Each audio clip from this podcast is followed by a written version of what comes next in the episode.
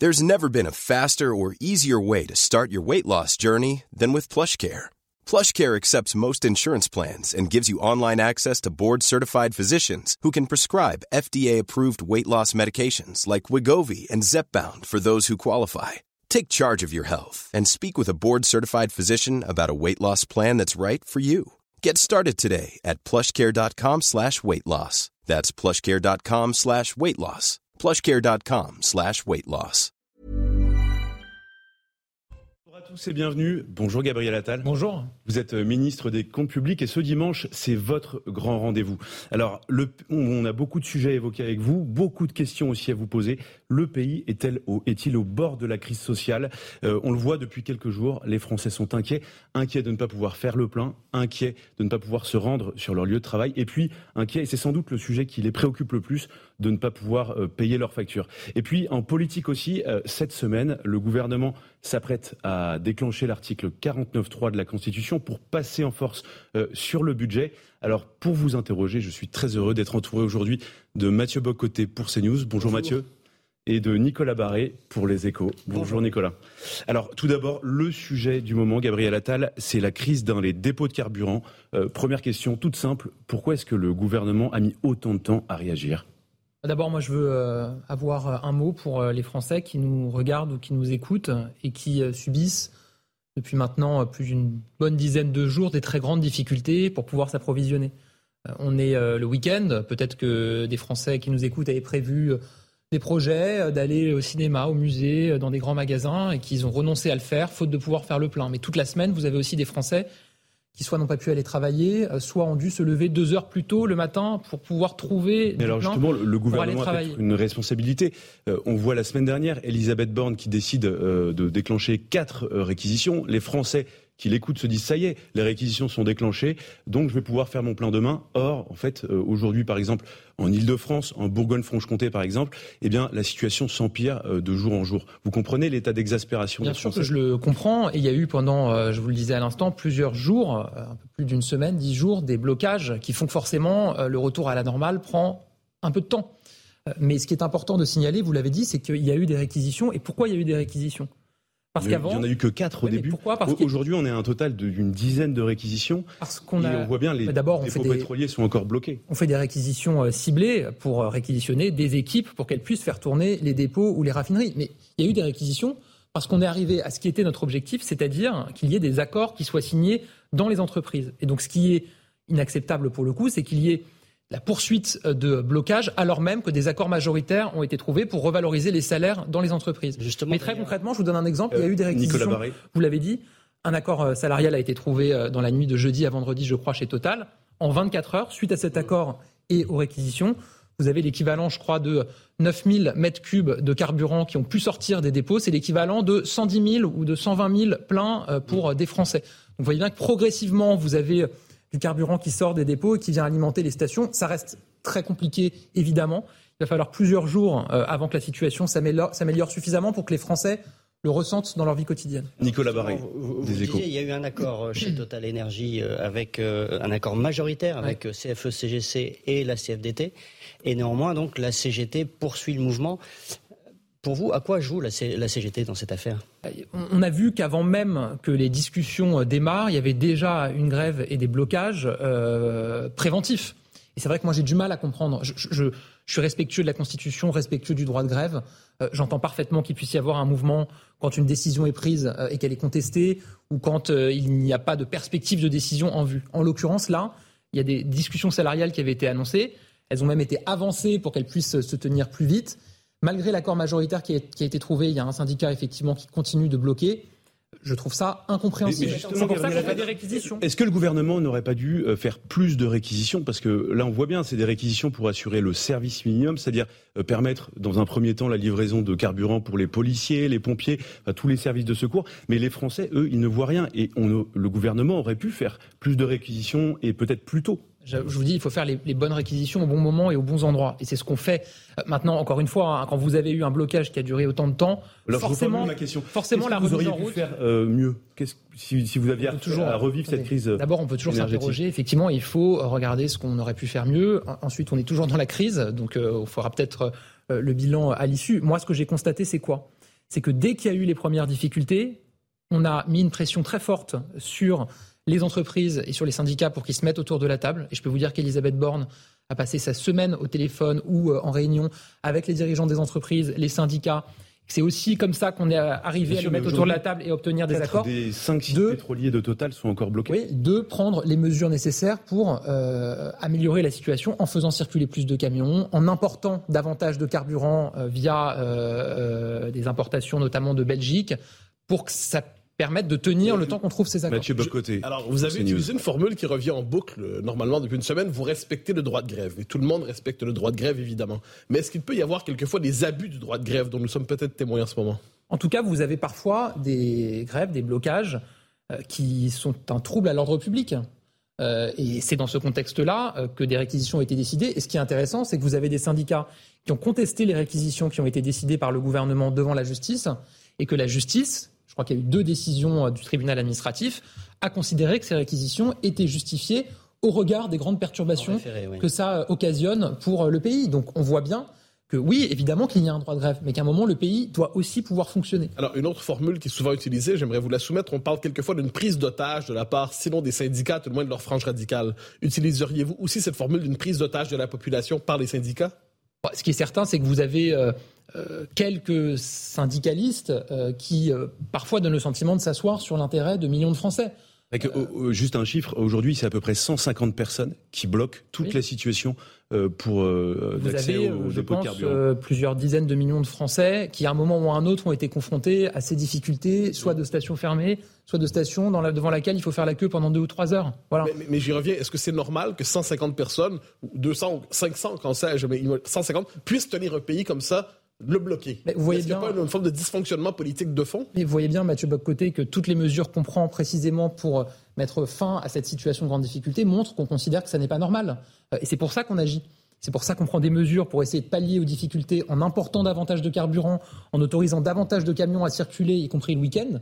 Et c'est pour ça qu'on met une pression très forte sur les entreprises pour qu'il y ait négociation, discussion et accord. En l'occurrence, il y a eu négociation, discussion, accord majoritaire trouvé avec des revalorisations salariales je crois par exemple chez Total de l'ordre de 7%, des primes de 3 à 6 000 euros par an.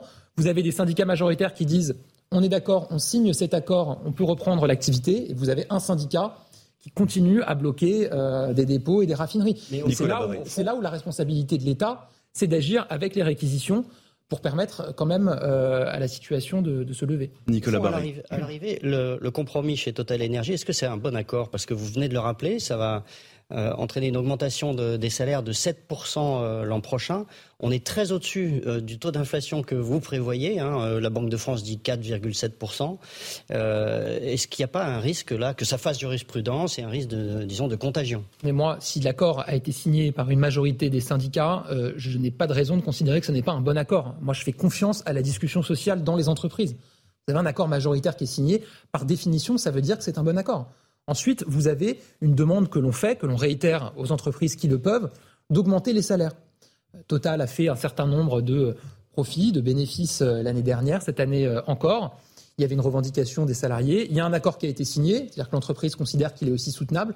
Euh, et donc c'est très bien. Qu'est-ce que vous allez dire maintenant aux salariés de EDF, SNCF, etc., qui disent oh bah regardez, il y a 7% chez Total, donc pourquoi pas nous? Vous avez des situations différentes entreprise par entreprise, et moi je pense qu'il faut que la discussion se fasse dans les entreprises, qu'il y ait une forme de vérité des prix sur ce que euh, les entreprises peuvent faire comme effort en fonction euh, de leur situation. Il y a des entreprises que vous avez citées qui ont très fortement souffert de la crise du Covid, qui ont perdu beaucoup de recettes. Il y en a d'autres euh, qui fonctionnent mieux. Au cas par cas, il faut arriver à augmenter les salaires. On leur a par ailleurs, je le rappelle, donné des outils supplémentaires pour améliorer le pouvoir d'achat de leurs salariés sans augmenter les salaires si elles ne le peuvent pas. Avec euh, la prime Macron, euh, dont on a triplé le, le plafond, c'est une prime sans charge, sans impôt qui peut être versée aux salariés, et avec des dispositifs sur les heures supplémentaires, sur la monétisation des, des RTT ou des congés pour permettre d'améliorer le pouvoir d'achat des Français. Vous avez un certain nombre de grandes entreprises qui s'en sont saisies. Hein. Chez Stellantis, par exemple, vous avez euh, des entreprises qui se sont saisies de ces outils pour verser des primes ou monétiser des euh, RTT de leurs salariés pour améliorer leur pouvoir d'achat. Mais, mais, manifestement, les Français restent quand même assez inquiets par rapport à la, la situation à venir. Et euh, la prochaine échéance dans la vie de beaucoup de Français, ça va être euh, les vacances de la Toussaint. J'ai une question très concrète. dimanche dernier, Elisabeth Borne, en déplacement à Alger, explique la situation va se débloquer dans le courant de la semaine. Et puis, Emmanuel Macron, cette semaine, annonce un déblocage dans le courant de la semaine qui vient. Aujourd'hui, quand on écoute la direction des Sceaux, la direction totale, il n'y aura pas de déblocage, de retour à la normale euh, réelle avant deux à trois semaines. Est-ce que vous êtes en mesure de dire aux Français qui vont partir en vacances à la fin de la semaine euh, qu'ils pourront faire leur plein d'essence, qu'ils pourront partir en vacances? Il me semble que quand on, les entreprises parlent de deux à trois semaines, c'est pour un retour à la normale totale dans le fonctionnement des raffineries. Mais avant ça, vous avez déjà le déblocage des dépôts euh, de carburant pour faire sortir le carburant qui est dans les dépôts, qui permet progressivement un retour à la normale. Même si, encore une fois, je le dis, tout en parlant ici de retour à la normale progressif, je sais qu'il y a des Français qui nous écoutent en ce moment à la radio, les, qui sont en train de faire la queue euh, dans un, devant une station-service et qui m'entendent dire retour à la normale progressive. Ils ne le voient pas concrètement, eux, euh, dans leur vie quotidienne. Donc c'est ça qui est très compliqué. vous, vous c'est quoi votre estimation euh, pour les gens qui nous écoutent, là, qui se disent comment est-ce que je m'organise pour la fin de la semaine prochaine Est-ce qu'ils pourront partir en vacances Ça dépend de l'endroit où ils habitent aussi, forcément. à Paris ou en Bourgogne-Franche-Comté, par exemple, la situation est très compliquée.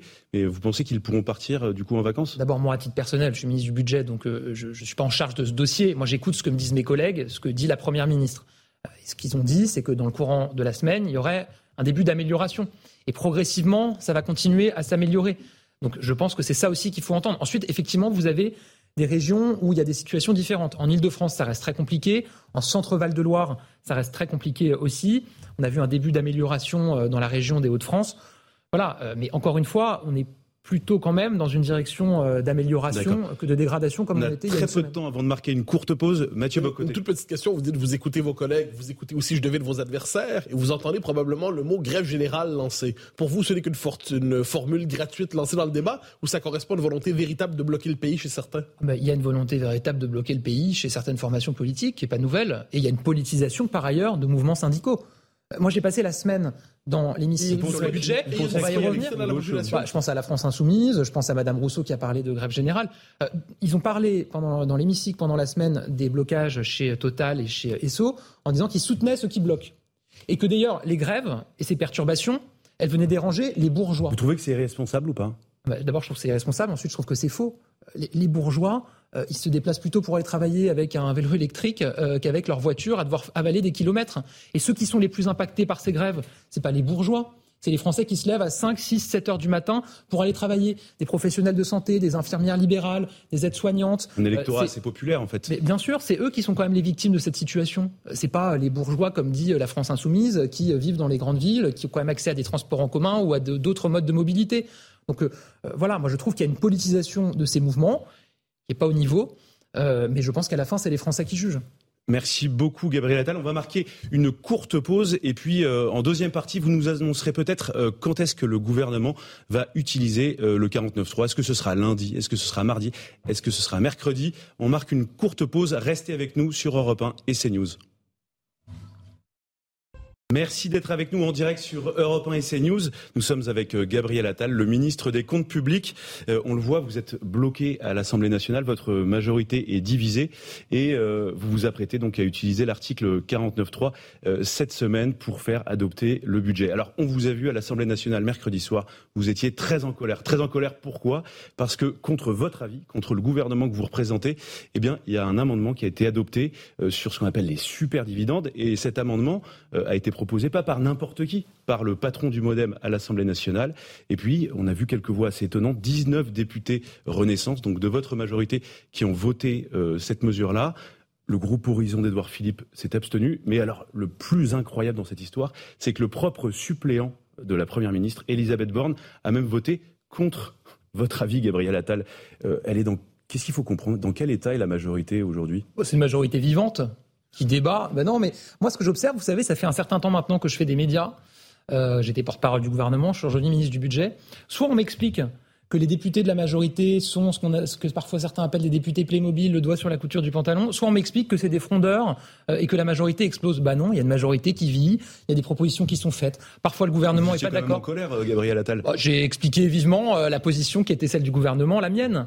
Et ça montre par ailleurs, ce que, par rapport à ce que vous disiez à l'instant, qu'il n'y a pas de blocage.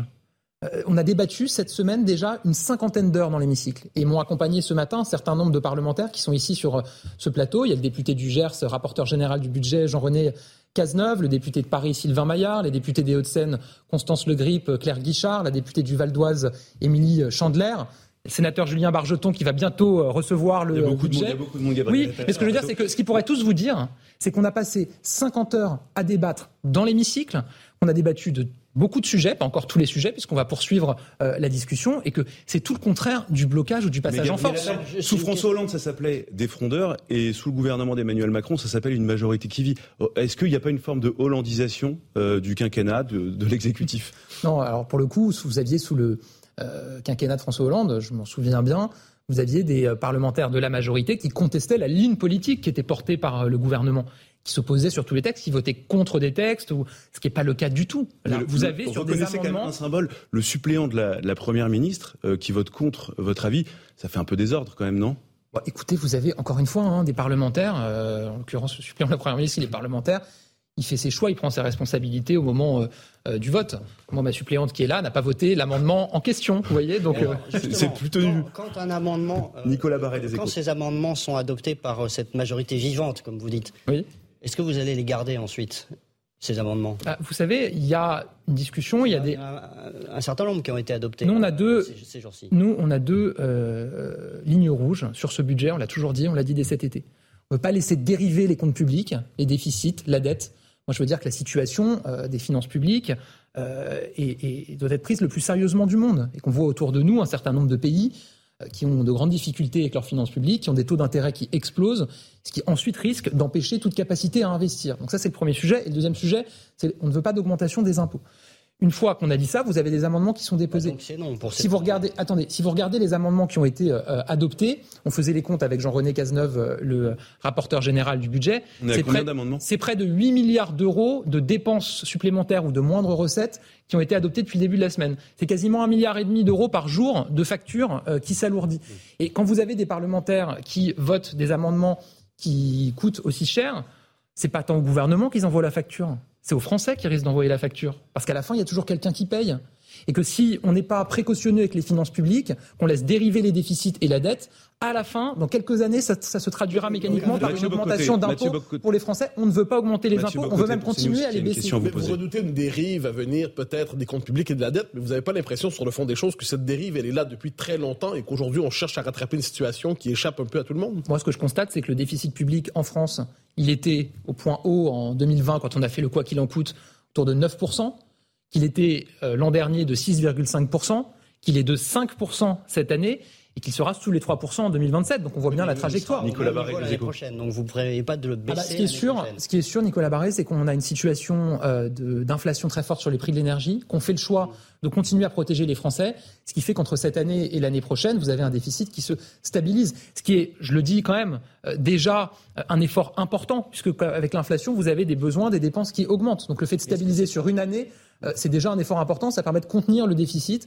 avant d'avoir euh, une poursuite de la. Barré. Est-ce que c'est pas un point de faiblesse quand même dans cette discussion budgétaire d'avoir un déficit qui va rester au même niveau l'année prochaine, de ne pas faire davantage euh, d'efforts et notamment pour essayer de, de convaincre d'autres députés euh, de cette majorité vivante ou, ou, euh, qu'on pourrait imaginer un peu plus euh, euh, convaincre des députés par exemple LR de, de- de vous accompagner sur euh, un rythme de, de réduction des déficits qui n'est Mais vous savez, les LR, on discute avec eux dans l'hémicycle. Moi, je les entends. euh, D'abord, je ne les entends jamais critiquer euh, les choix budgétaires qui sont faits dans ce budget.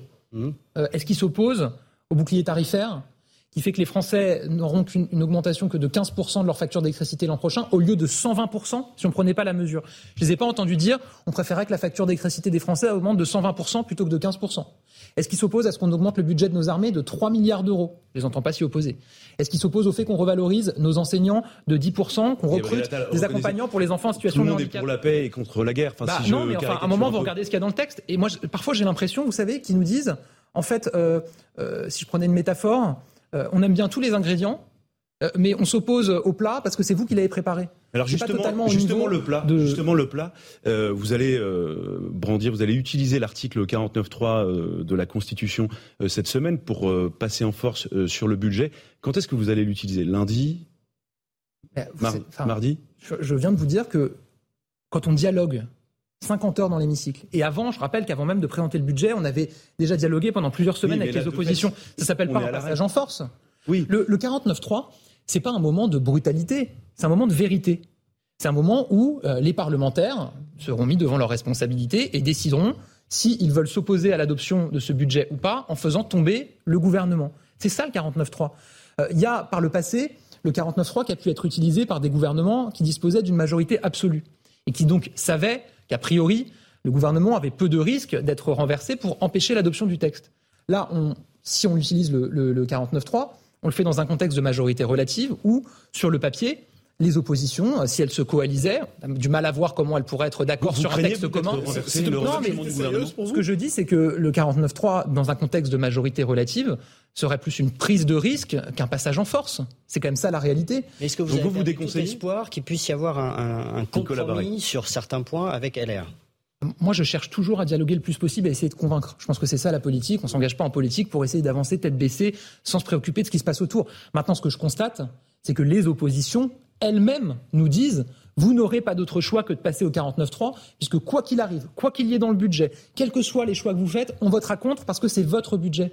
Il y a eu plusieurs interventions pendant la semaine dans l'hémicycle des oppositions qui disent la question pour nous n'est pas de savoir si vous allez utiliser le 49.3, mais quand vous allez le faire. Donc, Alors ça laisse quand même assez peu euh, de. de, de vous, venez de le dire. Quand est-ce que vous allez utiliser l'article 49.3 Lundi euh, Ce sera quel jour? Mardi? Moi, je souhaite qu'on aille le plus loin possible dans le débat. Je le dis euh, très clairement. Vous avez un débat qui a eu lieu toute la semaine, qui a commencé lundi, qui s'est arrêté vendredi soir à minuit, qui doit reprendre lundi à 16h qui est prévu euh, dans le calendrier pour aller jusqu'à euh, mercredi. Euh, moi, je souhaite qu'on aille le plus loin possible dans le débat. Alors, vous connaissez l'adage, gouverner, c'est prévoir. Donc, forcément, vous vous mettez, vous préparez à ce que l'article 49.3 soit utilisé. C'est vous le ministre des Comptes publics. on sait qu'il peut être utilisé plusieurs fois pour un texte. Vous, vous imaginez qu'il pourrait être utilisé combien de fois pour le budget? Si les oppositions maintiennent leur position de dire quoi qu'il arrive, on veut mettre en échec vos textes budgétaires, bah, on devra l'utiliser et l'utiliser euh, autant, que, autant que nécessaire. Mais moi, vraiment, je, veux insister sur un point, c'est que euh, on ne peut pas se retrouver dans une situation où il n'y aurait pas de budget pour le pays. S'il n'y a pas de budget, il n'y a pas de bouclier tarifaire. Les Français se prennent 120% d'augmentation sur leurs factures. S'il n'y a pas de budget, on ne peut pas recruter des accompagnements, accompagnants supplémentaires pour les enfants en situation de handicap dans les écoles. S'il n'y a pas de budget, on ne peut pas déployer les mesures en faveur de la transition écologique, le fonds vert, le plan vélo. S'il n'y a pas de budget, on ne peut pas mettre 100 euh, milliards sur l'hôpital public l'an prochain comme on s'est engagé à le faire. Donc à la fin des fins, on prendra nos responsabilités pour que le pays puisse avoir un budget. On n'envoie pas la sixième puissance euh, du monde affronter 2023 les poches vides. Il y aura un budget, il n'y aura pas de loi de programmation budgétaire. Ça, ça paraît à peu près acquis. Alors effectivement, on a présenté la loi de programmation des finances publiques sur cinq ans. Et vous avez les parlementaires qui ont fait le choix en commission de la rejeter qui, dans l'hémicycle, euh, ont voté contre l'essentiel des articles du texte. Le vote a lieu à la fin du mois d'octobre, donc on verra. Moi, j'espère qu'il y aura on va marquer une euh, terminer pardon et après on va marquer une courte pause. non, mais j'espère qu'il y aura un esprit de responsabilité, euh, notamment des LR, que j'entends souvent dire qu'il faut maîtriser la dépense publique, c'est ce que prévoit ce texte et qui souvent euh, insiste sur le rôle de l'Europe euh, pour soutenir nos projets et notre relance. Vous lancez un appel à la responsabilité des Républicains aujourd'hui. Euh, restez avec je lance un appel à la mise en cohérence des discours et des votes. Restez avec nous sur Europe 1 et CNews. On va marquer une courte pause et puis on parlera ensuite. Euh, c'est notre troisième partie de la crise énergétique. Surtout, voilà, restez avec nous sur Europe 1 et CNews. À tout de suite. Sur Europe 1 et CNews, je rappelle, nous sommes en direct avec Gabriel Attal, le ministre des Comptes publics. Et maintenant, troisième partie de cette émission, nous allons euh, parler de la crise énergétique. Euh, rappelons-le, euh, cette crise énergétique, Gabriel Attal, est liée à la situation en Ukraine et puis aux conséquences de décisions politiques que nous avons prises contre la Russie. Petite question qui paraît un peu anodine. Aujourd'hui, je constate que vous n'êtes pas en col roulé. Est-ce que, comme Bruno Le Maire, vous allez porter un col roulé cet hiver? La réalité, c'est qu'on a une nécessité collectivement d'arriver à diminuer nos consommations. Que ça veut dire que euh, tout le monde va devoir faire un peu d'effort, les entreprises, les administrations publiques. On est très attaché à ce que l'État, les collectivités locales puissent donner l'exemple aussi. Et puis, chacune, chacun d'entre nous, il y a cet exemple qui est souvent donné de baisser euh, la température d'un degré, d'avoir euh, cette température un peu référence à 19 degrés euh, en intérieur. Voilà, ce qui implique de changer un peu ses habitudes. Préfère ça plutôt que se retrouver dans une situation où il y a des pénuries. Voilà. C'est pour ça qu'il y a eu des débats, des discussions que j'ai vues sur la question des. Nicolas Barré, des échos. Malgré l'appel à la sobriété, ça peut sembler un peu contradictoire, mais vous avez mis en place une, ristourne sur le, sur le prix de l'essence. Euh, 30 centimes. ristourne va, va, être ramenée de 30 à 10 centimes euh, début novembre. C'est, vous êtes flexible là-dessus? Ça peut bouger? Il y a une ristourne qui a été euh, augmentée par rapport à ce qui était prévu pour, euh, depuis la fin de, de l'été, mais qui effectivement a vocation à s'arrêter. Parce que la réalité, c'est que, un, ça coûte beaucoup d'argent, et moi je suis là pour dire la vérité, je ne suis pas là pour dire qu'on peut faire des chèques en bois sur le dos des Français. Voilà, ça coûte de l'argent, c'est un dispositif qui n'est pas ciblé, il y a eu un certain nombre de sujets d'ailleurs dans des médias sur, euh, y compris des ressortissants de pays voisins qui viennent faire leur plein en France, mm. euh, que ce soit des Belges, des Luxembourgeois, des Suisses. Mm. Et moi, je pense que l'argent du contribuable français n'a pas vocation à subventionner le plein de nos voisins indéfiniment. Donc vous restez sur le calendrier prévu, donc baisse euh, de la ristourne de 30 centimes à 10 centimes au 1er novembre, et puis ensuite extinction, c'est-à-dire il n'y a plus d'aide du tout à partir du début janvier, c'est ça? Le dispositif de la ristourne, oui, a vocation à s'éteindre à la fin de l'année comme c'est prévu. Alors, dans le dispositif d'aide, il y a aussi le bouclier tarifaire. Et alors, quand on regarde ce qui a été euh, budgété du côté du ministère de la Transition énergétique, 12 euh, milliards d'aides euh, ont été budgétés pour répondre, pallier aux différents besoins des Français à partir de janvier prochain. Et puis, vous vous laissez une marge de 1,5 milliard d'euros en plus pour répondre à, tout phénomène qui pourrait nécessiter une aide de votre part. Est-ce que vous considérez que c'est suffisant dans la mesure où aujourd'hui, euh, le bouclier tarifaire, ça coûte euh, un peu plus d'1,5 milliard d'euros par mois Alors d'abord, il y a un point intéressant que je veux soulever. Le bouclier tarifaire, il va nous coûter plus de 40 milliards d'euros l'an prochain. Oui, 44 milliards d'euros. Mais en réalité, la contribution qu'on demande aux énergéticiens, et y compris aux énergies fossiles, fait que ça fait baisser la facture. On a entendu beaucoup de débats sur les super profits, sur le fait qu'il fallait faire contribuer les entreprises. Nous, on a dit qu'il faut un mécanisme européen. On a obtenu un mécanisme européen, il se traduit concrètement dans notre budget. Et donc très concrètement, c'est plusieurs dizaines de milliards d'euros d'allègement de la facture pour l'État du bouclier tarifaire parce qu'on fait contribuer les grandes entreprises. En net, ça nous coûte quand même beaucoup. En net, ça nous coûte 16 milliards d'euros, euh, autour de 16, de 16 milliards d'euros. Euh, et donc c'est euh, important, c'est massif, mais c'est ce qui va nous permettre de faire en sorte que la facture d'électricité de gaz des Français n'augmente pas au-delà de 15%, parce que sinon c'est 120%. Ensuite, on s'est gardé une petite marge de manœuvre pour pouvoir prendre, c'est ce que vous avez dit, une mesure complémentaire, le cas échéant, si par exemple on constatait que le prix du baril de pétrole explosait, ce qui n'est pas les prévisions qui sont faites euh, aujourd'hui, que ça avait un impact sur le prix à la pompe, pour pouvoir mettre en place une aide, cette fois-ci, je le dis, ciblée euh, qui ne serait pas la ristourne, mais une aide ciblée sur les Français qui travaillent. Justement, les, Français sont assez inquiets par rapport à ça. Euh, donc, vous venez de le dire, vous l'avez rappelé, 44 milliards d'euros euh, pour cette année, donc l'année 2022. Et donc, la somme que, dont on parle aujourd'hui pour 2023, elle est quand même beaucoup plus faible.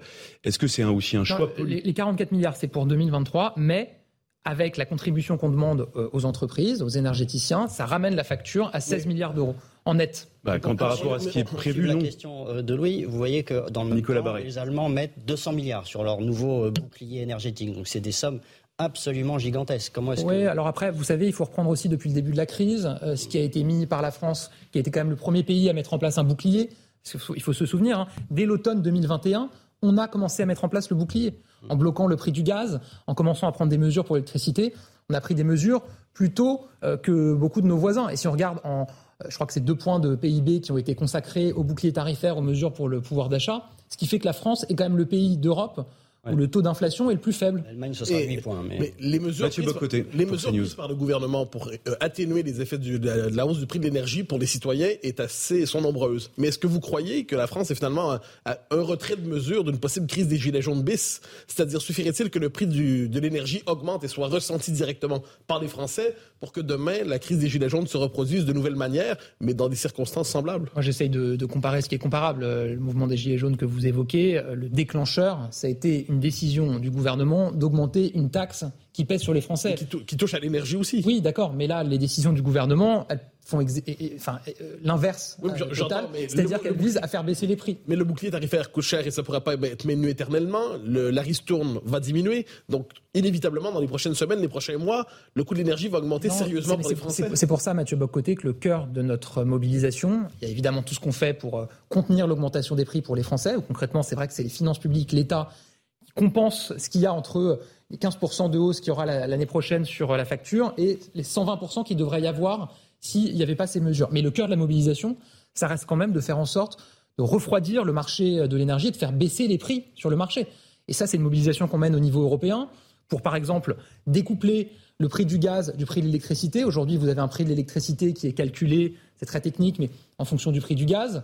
Vous avez euh, une mobilisation qu'on mène au niveau européen, qui est en train d'aboutir, je crois, pour arriver à décorréler les deux. Voilà, et des mesures qu'on fait de plafonnement aussi au niveau européen. Tout ça vise quand même à faire baisser le prix de l'énergie, de l'électricité, du gaz sur le marché euh, pour que les Français ne soient pas impactés euh, sur leurs factures et pour que les finances publiques aient moins à contribuer pour les protéger. Gabriel Attal, euh, donc ça c'est ce que vous dites et effectivement c'est le plan du gouvernement. Mais souvent, vous savez, dans ces périodes-là, euh, il y a une bataille de perception. Il y a vous, ce que vous dites, et puis il y a ce que les Français ressentent et perçoivent. Et on voit bien dans toutes les enquêtes d'opinion, dans ce que disent les Français dans la rue, ils n'ont pas l'impression que tout ça arrive jusqu'à eux.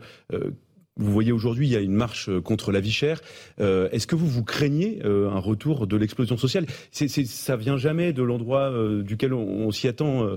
souvenez-vous, la crise des gilets jaunes, un mois avant, personne ne s'attendait, en raison de l'augmentation des taxes sur le carburant, que le pays allait être au feu, à feu et à sang. Est-ce que vous aujourd'hui, vous craignez un retour d'une explosion sociale? D'abord, évidemment que c'est dur pour beaucoup de Français et qu'il y a beaucoup de Français qui, malgré toutes les mesures qu'on prend, euh, connaissent des grandes difficultés dans leur vie quotidienne, euh, ont du mal à boucler euh, les fins de mois, parfois la mi du mois.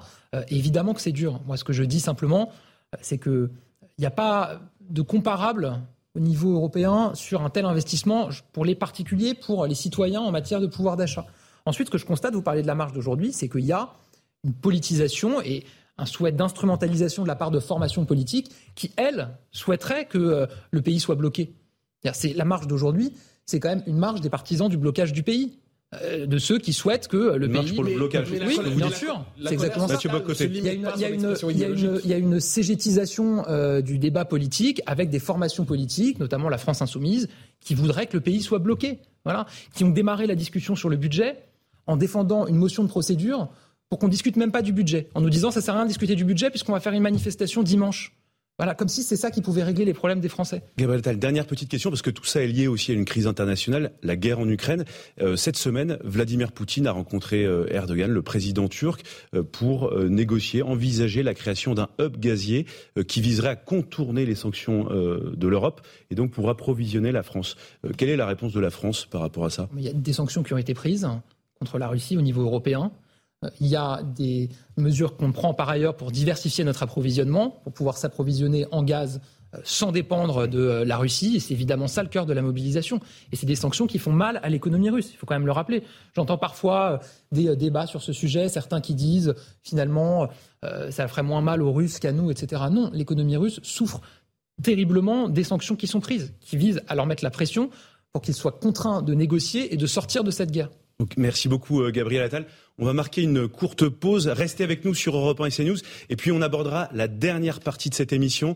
Euh, ça fait deux ans, jour pour jour, que Samuel Paty a été décapité, euh, victime du terrorisme islamique. Et puis, on parlera de vous, Gabriel Attal, votre ambition. Qu'est-ce que vous souhaitez faire à l'avenir Mairie de Paris, élection présidentielle de 2027. Restez avec nous sur Europe 1 et CNews. Eh ben. Nous sur Europe 1 et CNews, je rappelle, nous sommes avec euh, Gabriel Attal, le ministre des Comptes Publics. Juste avant de parler euh, de l'hommage qui est rendu à Samuel Paty, puisque c'était il y a deux ans, jour pour jour, Samuel Paty, qui, rappelons-le, a été décapité. J'avais simplement une question euh, à Gabriel Attal, toujours sur au sujet des dossiers internationaux. le ministre des Armées, Sébastien Lecornu, a annoncé ce matin que 2000 soldats ukrainiens allaient être formés par les armées françaises. rappelons-le, la France a toujours rappelé sa sa ligne rouge euh, pour éviter d'être considéré comme co-belligérant euh, face à la Russie. Mais là, on forme 2000 euh, soldats ukrainiens. C'était une ligne rouge il y a encore quelques mois. On a envoyé 16 canons César. On vient d'annoncer l'envoi de 12, une douzaine de Charles Leclerc à la Roumanie pour renforcer la posture de la France.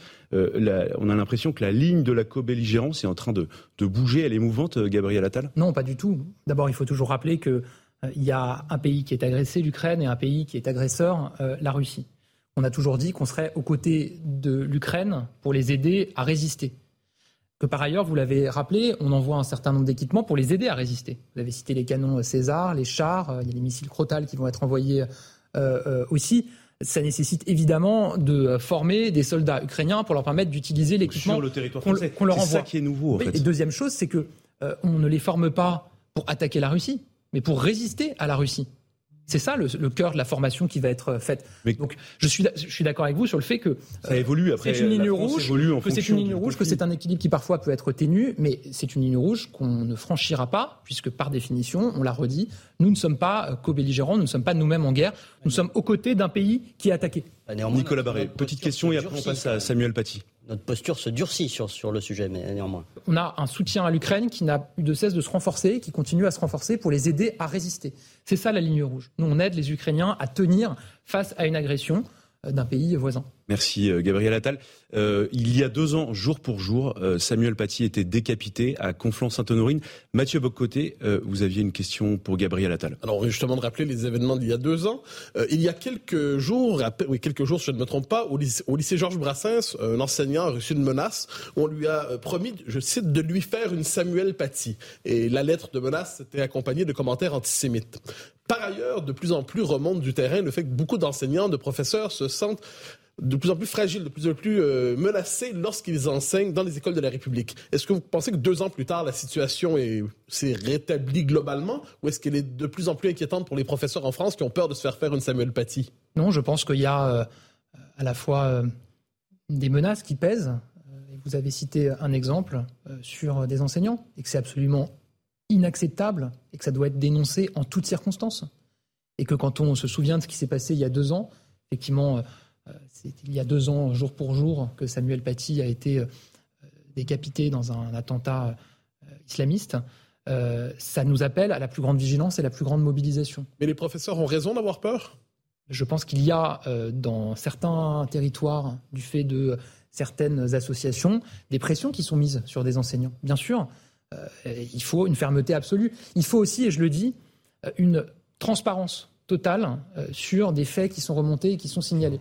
Euh, vous avez parlé d'une menace directe. Ça vaut aussi pour des atteintes à la laïcité qui sont constatées dans des établissements scolaires. Mais je, plus de 300 juste pour le mois de septembre, ça fait un peu plus de, de, 10 par jour quand même. Oui, et, et, je rappelle euh, que si on a ce chiffre et si vous pouvez commenter ce chiffre de 300, c'est parce que nous tenons l'engagement qui a été pris c'est de faire la transparence sur ce qui remonte au ministère. Pas la Nicolas juste pour constater, mais évidemment pour agir et pour être encore plus efficace. Dans, le même Alors Mathieu, de plus en plus de professeurs disent s'il s'agit par exemple de demander à une jeune femme de retirer son voile islamique en classe parce que tout simplement on ne le porte pas à l'école, c'est de plus en plus dangereux quelquefois de le demander parce que le prix à payer pour exiger le retrait de ce voile, soit elle en parlera à son frère ou à des gens qui vont lui dire plus jamais plus jamais tu ne demandes ça à notre, notre soeur, notre fille, et ainsi de suite. Est-ce que c'est de plus en plus difficile en France de demander le retrait du voile islamique dans l'école en certains lieux? Ce qui est certain, c'est qu'on voit une augmentation des signalements qui nous sont remontés. Euh, vous avez cité, c'est plus de 300 pour le mois de septembre, que plus de la moitié d'entre eux concernent le port de tenues religieuses dans des collèges ou dans des lycées. Et donc évidemment euh, que ça nous appelle à être encore plus mobilisés sur ce sujet-là. Je rappelle que dans le quinquennat précédent, il y a un certain nombre d'outils qui ont été mis en place et il faut rendre hommage pour ça au travail de Jean-Michel Blanquer, qui a été très euh, mobilisé sur ces questions. Vous avez maintenant dans chaque rectorat euh, des équipes dédiées, formées sur ces questions des atteintes à la laïcité, qui dès lors qu'il y a un incident dans un établissement peuvent se rendre sur place, se déplacer sur place pour venir en soutien euh, à l'enseignant, à l'équipe euh, de, direction pour faire appliquer la loi, je rappelle la loi de 2004, qui interdit, qui prohibe le port de signes religieux dans les établissements. Nicolas Barré, des vous, venez, vous venez de dire qu'il faut une fermeté absolue. Euh, alors, le député euh, LR Eric Ciotti a une idée pour vous. il vient de suggérer qu'il faut interdire les tenues religieuses à l'école et il souhaite l'instauration d'une tenue unique. Il ne parle pas d'uniforme, enfin ça. Une tenue unique, c'est l'uniforme, oui. Qu'est-ce que vous en pensez? Mais d'abord, les tenues religieuses sont déjà interdites.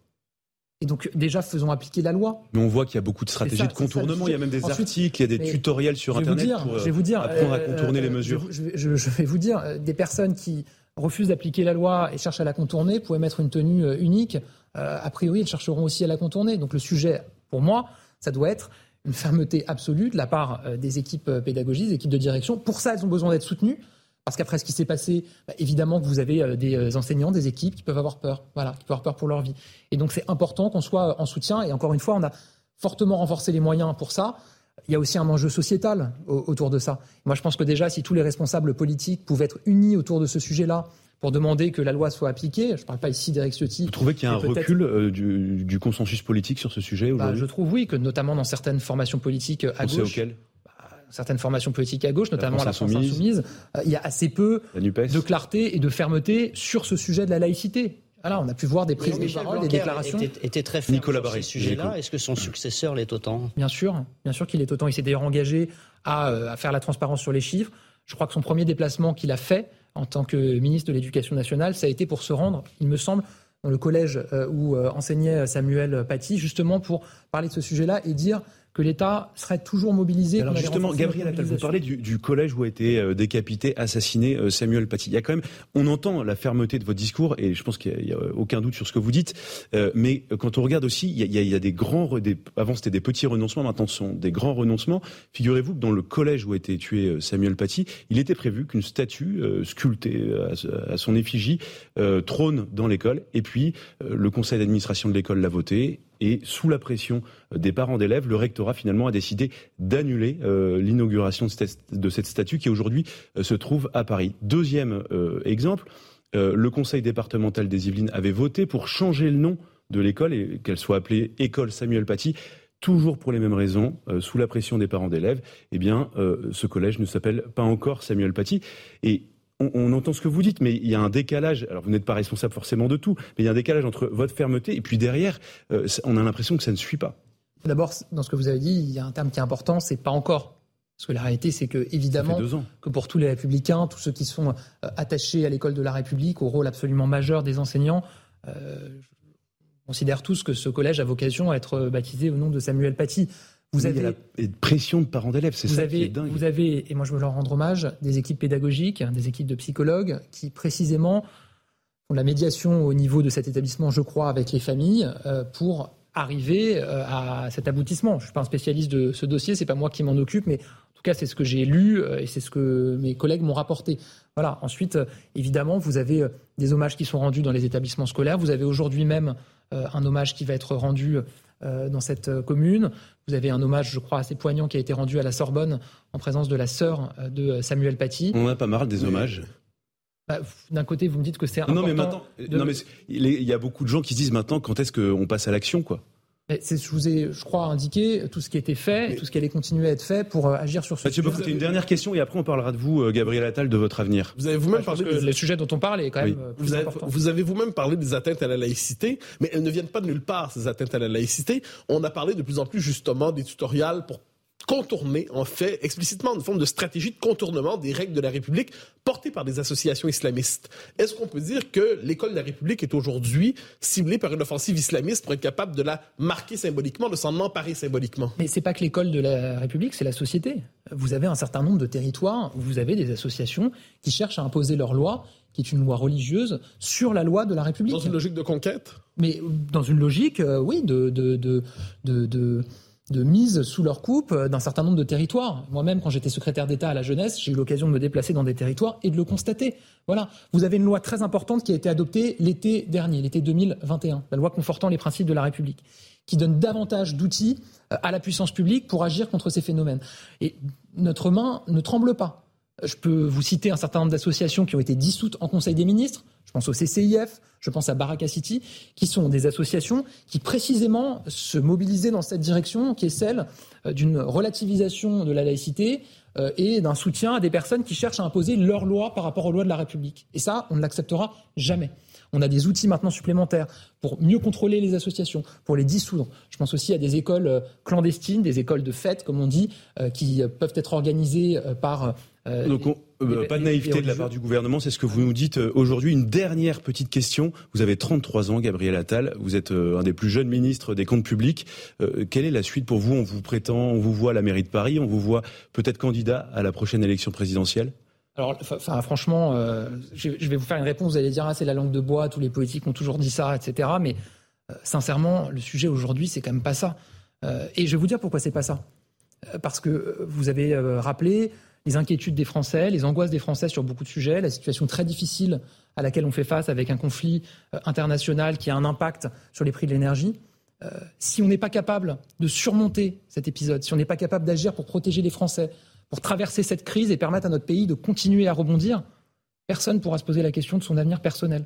Donc d'accord. Donc le meilleur moyen de, pour la suite, c'est de bien faire ce que vous faites aujourd'hui, c'est ça? Bah, j'essaie toujours de bien faire mon travail. Oui, c'est quand même euh, le cœur de, de ce qu'on doit faire. Voilà. J'essaie de faire adopter un budget qui est un budget de protection des Français, de réinvestissement aussi dans des services publics absolument majeurs, l'école, la sécurité. On va recruter 3000 policiers et gendarmes supplémentaires l'an prochain. Nos armées, avec une augmentation de 3 milliards d'euros du budget pour améliorer leurs équipements, poursuivre les recrutements aussi.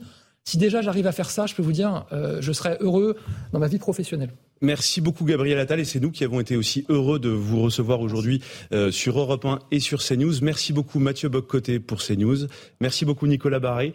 Bon dimanche et à la semaine prochaine. Even when we're on a budget, we still deserve nice things. Quince is a place to scoop up stunning high-end goods for 50 to 80% less than similar brands. They have buttery soft cashmere sweaters starting at $50, luxurious Italian leather bags, and so much more. Plus, Quince only works with factories that use safe, ethical, and responsible manufacturing. Get the high-end goods you'll love without the high price tag with Quince. Go to quince.com/style for free shipping and 365-day returns.